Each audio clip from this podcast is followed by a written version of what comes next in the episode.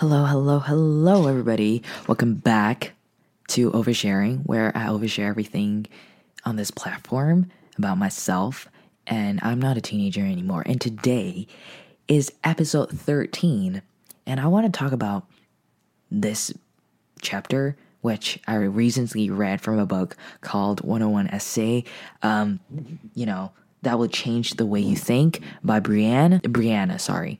And I think this book is is very hyped about. So I was like, what is it about? Is it really that good?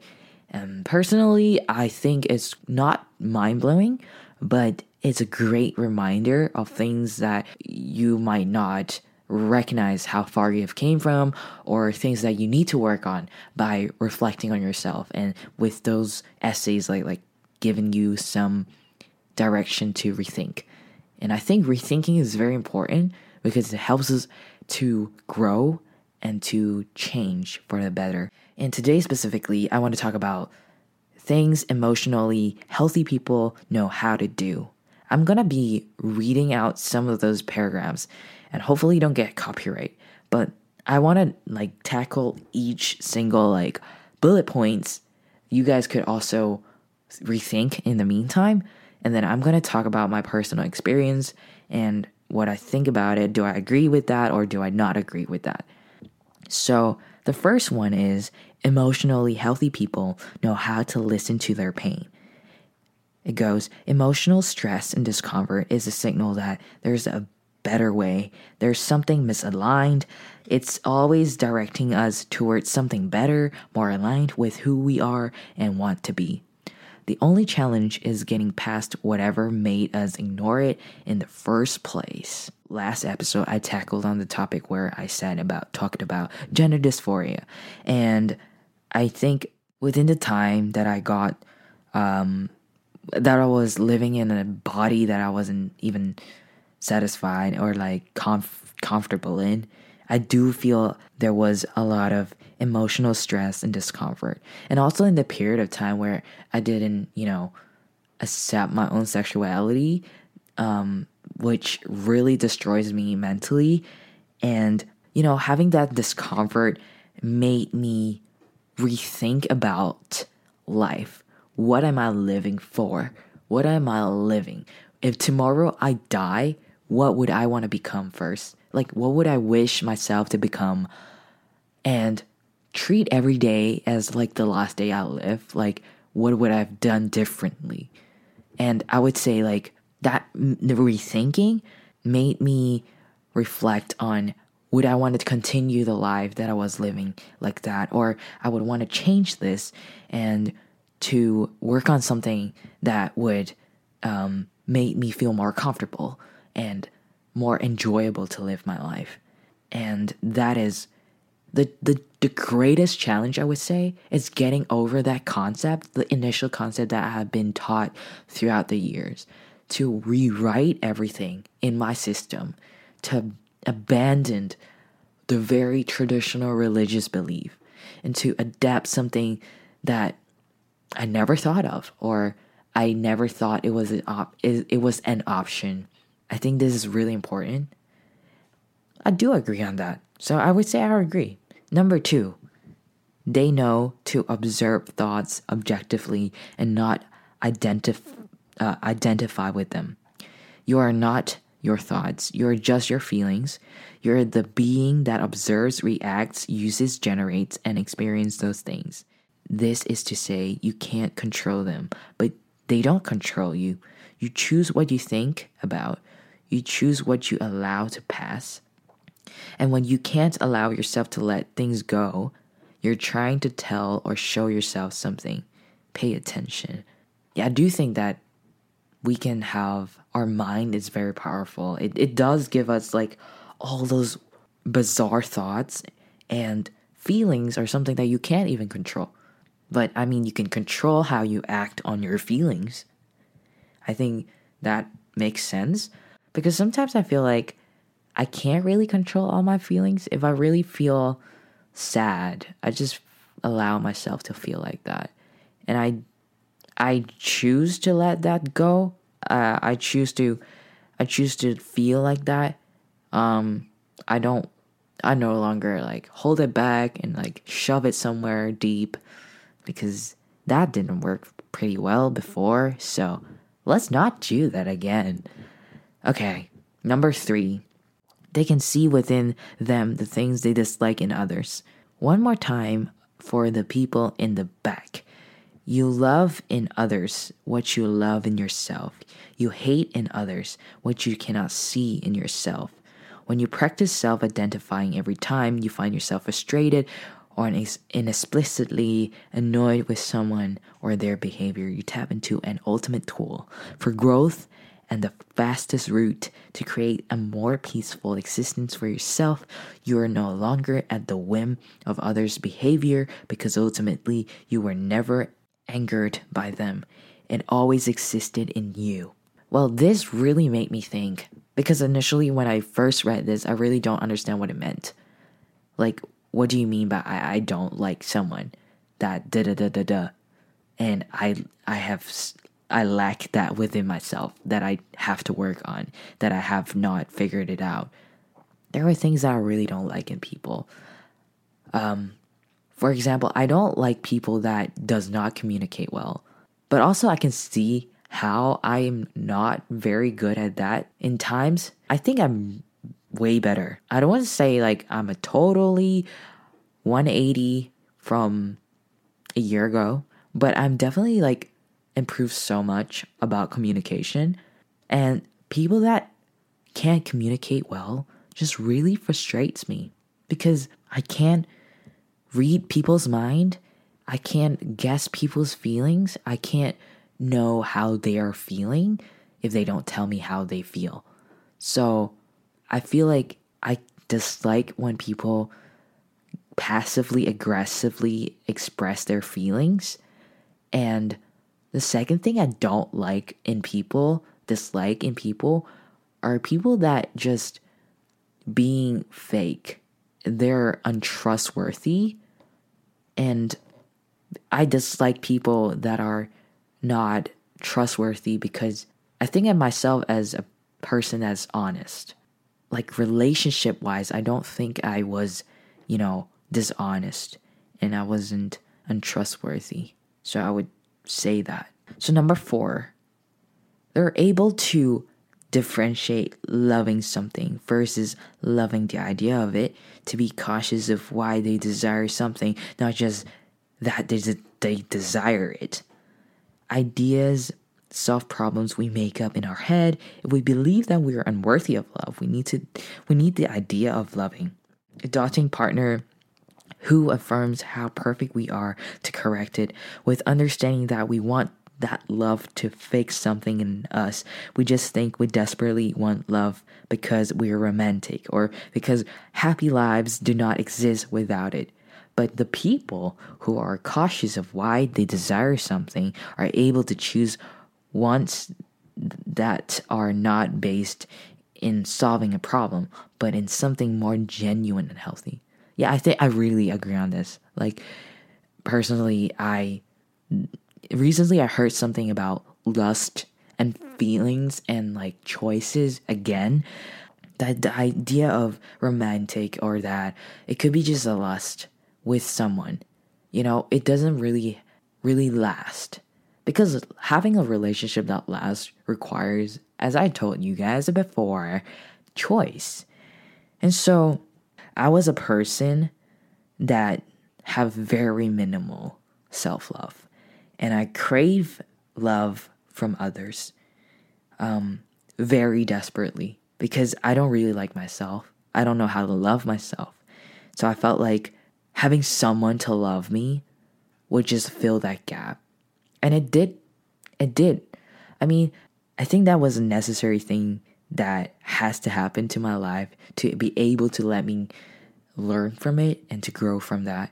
I definitely have reconstructed the idea of love and desire after working on like self love. I really know that I'm not trying to find someone to solve a problem of loving myself, of not feeling love from people. Like, I really have to work on myself. If I can't really love myself, how could I expect love from anyone else or feeling loved by anyone else to complete myself. Like it's not gonna be complete. Even though like maybe someone loving me would fill up 50% of that hole, but if I don't love myself, it will never be a 100. It would still be a hole somewhere empty. Genuinely what I'm looking for right now from love is a good healthy connection instead of solving my problems. Number five, they know when it's time to break up with a friend. It's often different, difficult to determine the line between being committed to a relationship even when it isn't sunshine and happiness and knowing when it's time to step away from something that's no longer a positive force in your life. Often we feel almost guilted into remaining close with people to whom we don't actually feel obligation, and that it is a recipe for emotional disaster. Emotionally healthy people can identify the people who are spiteful, jealous, or too wrapped in their own issue to not project them onto somebody else. Do these people need love and com- companionship too? Certainly, but sometimes walking away is the best way to do, most of the time, the healthiest choice. I do really agree on this. I have walked out from a few relationships, friendships, you know, before, and walking away from those relationships, I don't want to, you know, surround myself with people that does not give me good vibes anymore like makes me feel certainly some way or another bad and I just want to leave that. I just want to stay away from that so that I can mentally be healthier and just don't need to get projected by them, you know. It was um it was in a time that I reflect on my life being like what friends are worth preserving and what friends are not worthy to preserve because of how I changed my mind. I just want to surround with people that are kind of like puppies. When you look at dogs, or I, I love dogs, okay? When I look at my dog, it always gives me this welcoming vibe, this cute face, and like makes me smile. It just is so welcoming and it's sunshine and smile and makes me happy. And I just want myself to be surrounded with people like that. I don't want to surround me, me, myself with people that makes me feel like I have to act a certain way or feel shitty about myself. Is it selfish?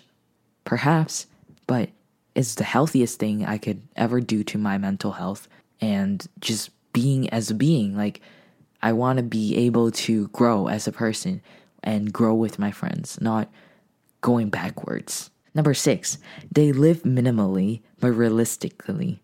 Emotionally healthy people know that no physical uh, acquisition can shock them into feeling what they desire, not for more than a moment anyway. So they forgot forgo the rat race and learn to ground it in the simplicity of life. They want not and waste not. Keep in their space only things that are meaningful or useful, that are mindful, intentional, grateful, and wise with what they consume and keep.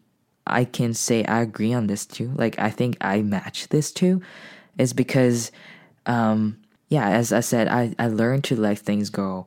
Some things that do not serve me anymore, I let them go. Um, I no longer control how people think, how they feel, how they choose.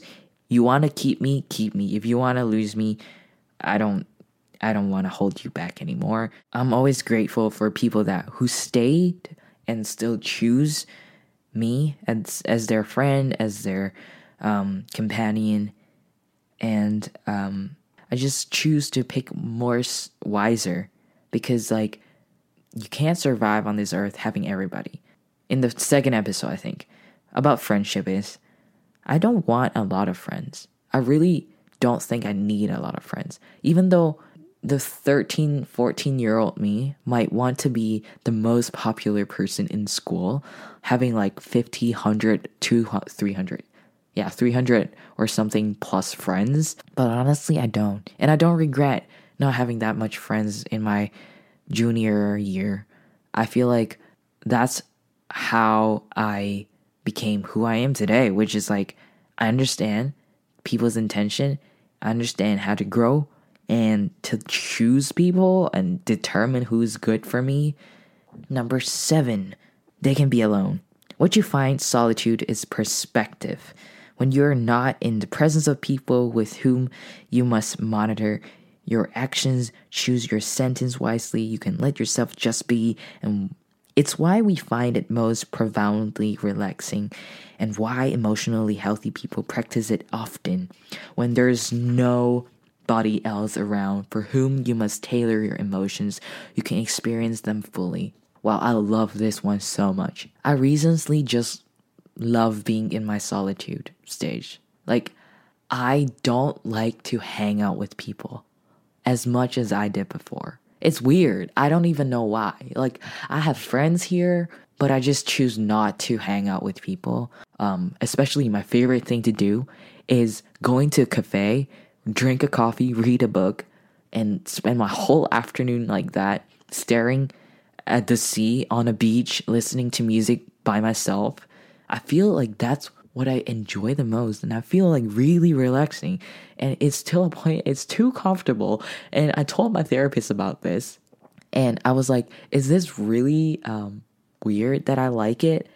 I first I at first I really hated this. I first came to um, Toronto by myself and um, most of my friends aren't from Toronto. Like I have most of my friends in Hong Kong and Vancouver. So like Toronto is also a kind of new place, even though I have a few friends here. But I just enjoy the experience of being myself with myself. Um, I think I started like hanging out with myself very often.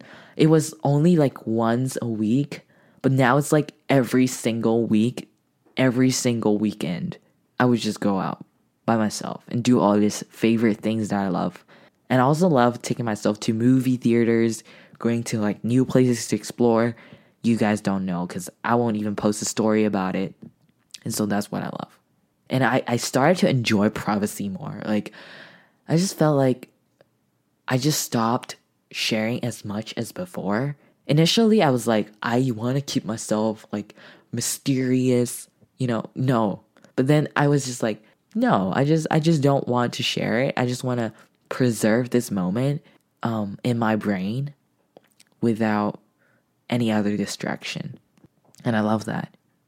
Number eight, I went sideways. Number eight, they let themselves feel. The core of every emotional issue is the belief that it's not okay. It's not the presence of it's harmful that's harmful. It's the resistance to it that's ultimately screw us up. Emotionally healthy people know how to do one thing profoundly better than anyone else let themselves feel anything and everything they are going through. They know it won't kill them. They know to set aside time to process. They know that contrary to com- common belief, doing so is not a loss of control, but rather the, the route to being grounded and resolved enough to actually be fully present and centered, which is as quote unquote in control as human can be.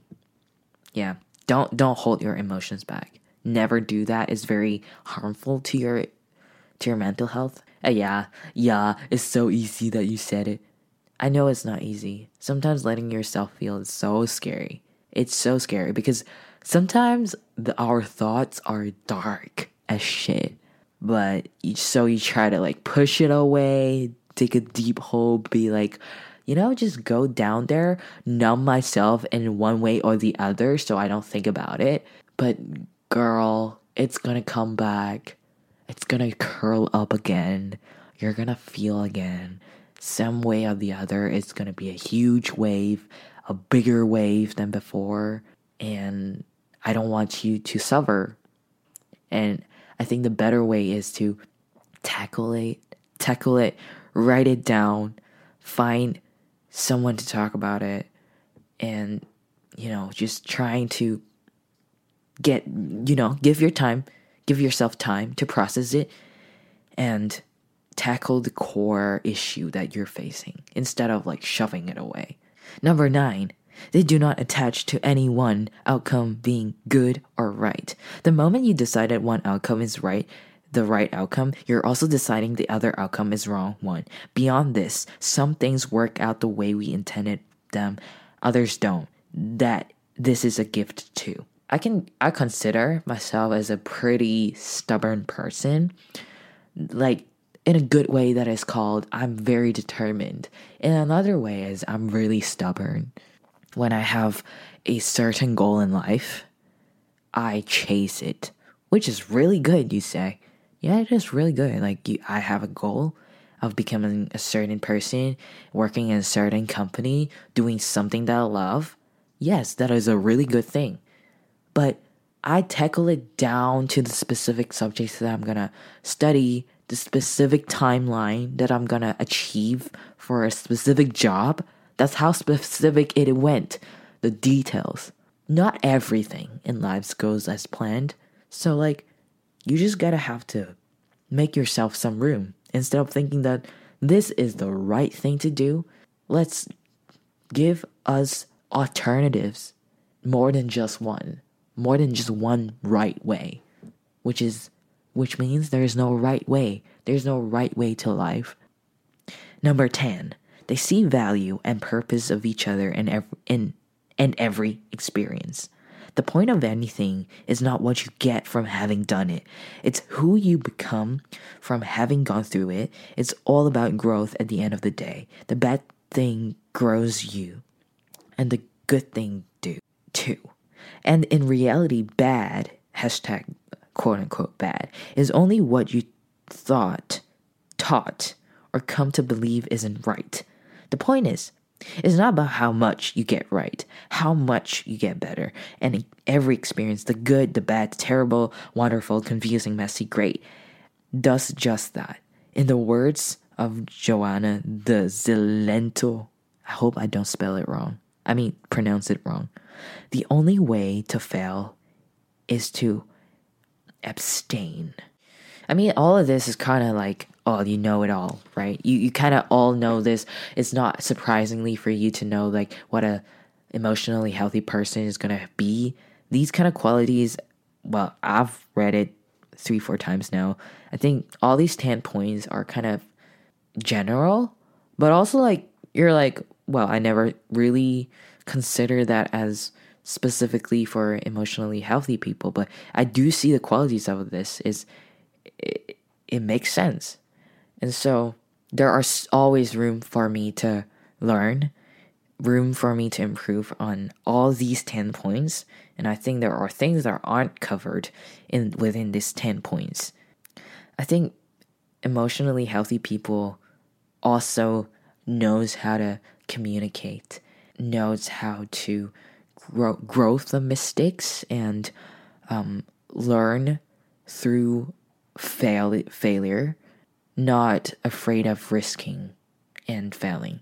Personally, I think like being emotionally healthy for these 10 points to be achieved, it took me a few years to really figure this out. And I'm still figuring it out. Like I think I've tackled most of these points already. I do think I'm a healthy person. I do think I'm a, on a really good state right now. I'm really comfortable in my solitude, and I'm really proud of that mental health is is is always a challenge when it comes to live events and like things that happen in life. I don't mind sharing, but before this episode and I just want to say like um I'm really grateful to have my grandparents in my life even though I don't really we don't have a lot of things that we talked and and um co- common interest. Um, but I'm grateful that I have them in my life, and especially my grandma. She is very unjudgmental, and I just want to say, like, she is the one person in my life that one of the first few person. Well, also one of those closer family members that really don't judge me on how I look. Like she was never a person like, oh, dress in a dress or like, oh, you look better with like longer hair. Like she never told me anything about that. Um, or being more feminine or whatever. Like she's very unjudgmental. She's so open minded. You might think it's not even that a big deal. Like that's like be- basic de- human decency. I'm sorry, it doesn't exist in my culture. Like it's very rare to have someone that's like that to be such um, older older generations. She was ninety something, and she was so open minded, and so like I am very grateful to have my grandma, like, and she has taught me to be kind, to be patient. I'm I'm a person that is not very great at being patient, um, and well, my younger self couldn't control feelings or emotions that well. Like I was a kid that would just burst out emotions, and I was a kid that would just, you know, cry, get attention, all that. It wasn't a healthy thing to do. I know that, and I wouldn't say I'm the best in emotionally controlling. Like, what it what is the word for that? Like, emotionally, I wasn't the best at controlling them. For the for the age I was, I should be able to behave better, but I wasn't those kid. I definitely think she was like a role model to be able to um, control your emotions and to process it and speak mindfully. So eventually, I went through life again. My grandmother passed away like a month ago.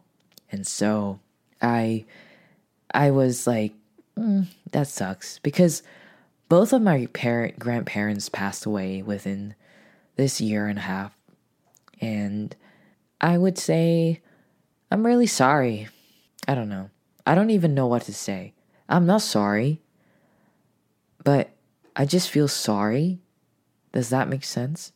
So I feel sorry for um, all my aunts, my mother, and because they have to lose their parents within a year and a half like that's such short amount of time have to deal with all this grief and like all this emotions it's so hard to process and seeing the person that you love is just like like fading in front of you i was i was lucky this time i get to say everything that i mean truly mean to my grandmother and I get to say everything, literally. I was so honest, and I get to tell her, even though it's through a phone call, but I still get to tell her how grateful I am, how happy I was for her, and how she was so happy that I'm really happy to see her happy. And yeah, I mean, it sucks, right? Like people come and go. But this time, I really last year taught me so much and like this year I think I handled it way better and even though like I definitely felt sad and there are days that I was like, ugh, life sucks. But eventually it came through and here I am again. And I think you guys don't really know, but like it happened last month, so for the last, you know, month, whatever I was doing, or like Instagram or, you know, um, podcast, I've been through it and I was still thriving. So it's the mindset. The mindset is this time I adapted, I prepared myself to think about like what death is again. I redefine it as not the end of the world. And I redefine the meaning of grief, which is to be completely honest, feeling the grief was because I never get to say what I get to say, what I want to say, right? So I think getting that out just removed that element. So I'm really grateful that I was being honest and I truthfully told everything that I want to say. And I saw my grandma um, through the phone call on the bed, and she was with like full 100% oxygen mask. Um, but she she was I think she was unconscious, but she could hear me and I could see that she was listening, and so I, I'm really grateful for that. Anyways, we're ending this episode with a pretty hefty ending. But I just want to show you guys it's like if you hear the podcast for the first episode, you would hear that you probably felt the way that I talked about things were quite sad and a little bit depressed. But today, when I talk about grief, death again, I have a new perspective. And I just want to say, like, everyone, like, we would go through life and death in year within years or maybe like it could be next second that you lose someone that you care about you love about um but eventually you will come through and it might suck in the moment, but it will be fine. It's not like time would heal. I think time definitely lets you to have the space to heal, but ultimately it is to make you smarter, live to make your you being a smarter person to deal with situations like this so that the next time when it comes through, you can adapt it better than the last one and you can prepare for it better than the last time such that you don't um, dwell within those feelings for too long and then you can come back up. I hope this helps you and um, I will see you guys next time.